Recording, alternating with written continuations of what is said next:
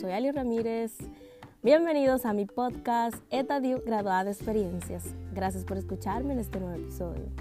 El contenido de hoy es sobre la gastronomía dominicana. Es un tema que me encanta porque definitivamente mi vida es comida. Y todo el que me conoce sabe que amo probar diferentes platillos. Y si es de mi hermoso país, mejor. La variedad que tiene la gastronomía dominicana es amplia por la influencia indígena, europea y africana, como la mayoría de los países hispanos. El plato nacional dominicano eh, se conoce como la bandera y se consume todos los días. se compone de arroz, habichuelas que pueden ser blancas, negras, rojas, carne, vegetales, plátanos maduros o verdes y también el rico sancocho, que es un derivado del cocido español y que cada región tiene su forma de prepararlo, de hacerlo.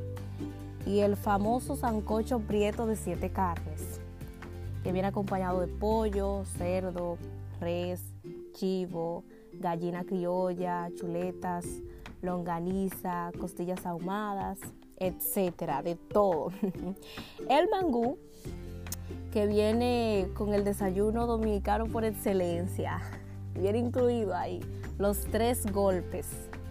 Puré de plátano verde, queso frito blanco, huevo, cebolla, ají y salami dominicano. El mofongo, el mondongo, los tostones, yaniqueques de boca chica, pescado frito, pescado con coco de Samaná, el chivo de Asua, el sur profundo con el chenchen de San Juan de la Maguana. Yo tengo una historia con el chenchen.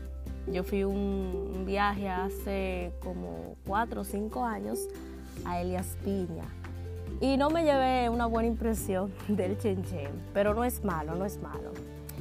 También está el chivo liniero de Montecristi, que tiene un sabor exquisito. El cerdo, o sea, el puerco, en puya la leña, riquísimo. Lo disfrutamos los diciembre.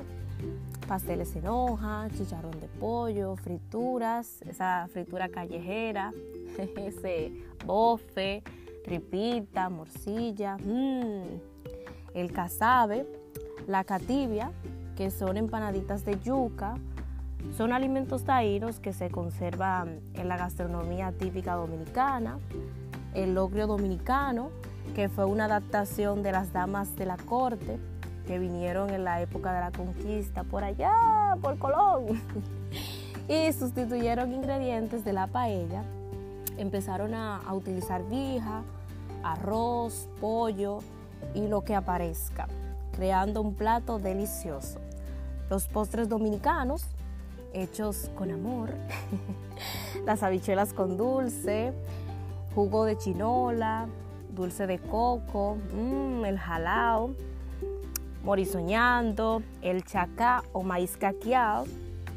Mi mamá es fanática del chacá, lo hace casi todas las semanas. Todas las semanas se está haciendo chacá. Por otro lado, el cacao, que es cultivado en República Dominicana y ha pasado a ser el mejor y el más cotizado por la exportación y la producción de cacao orgánico. De aquí nace el mejor ingrediente, el chocolate. Para hacer el chocolate, el cacao. O sea, el mejor ingrediente nace de aquí. Y la bebida popular en las mañanas que no puede faltar es el café y que lo disfrutan en cada rincón del país. Y yo no sabía, ahora me entero también, igual que ustedes, que se celebra en la provincia de Barahona el Festival del Café Orgánico. Ahí se adquiere una variedad de productos a precios más bajos y también chocolates, otros tipos de dulces y se celebra todos los años en Barahona.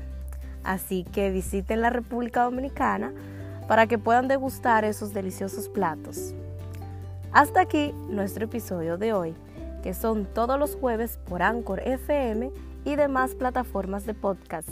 Puedes seguirme en redes sociales, en Instagram, YouTube, Facebook y TikTok. Queremos leer tus comentarios. Gracias por su tiempo. Suscríbete, comparte y recuerda graduarse de experiencias y buenos momentos.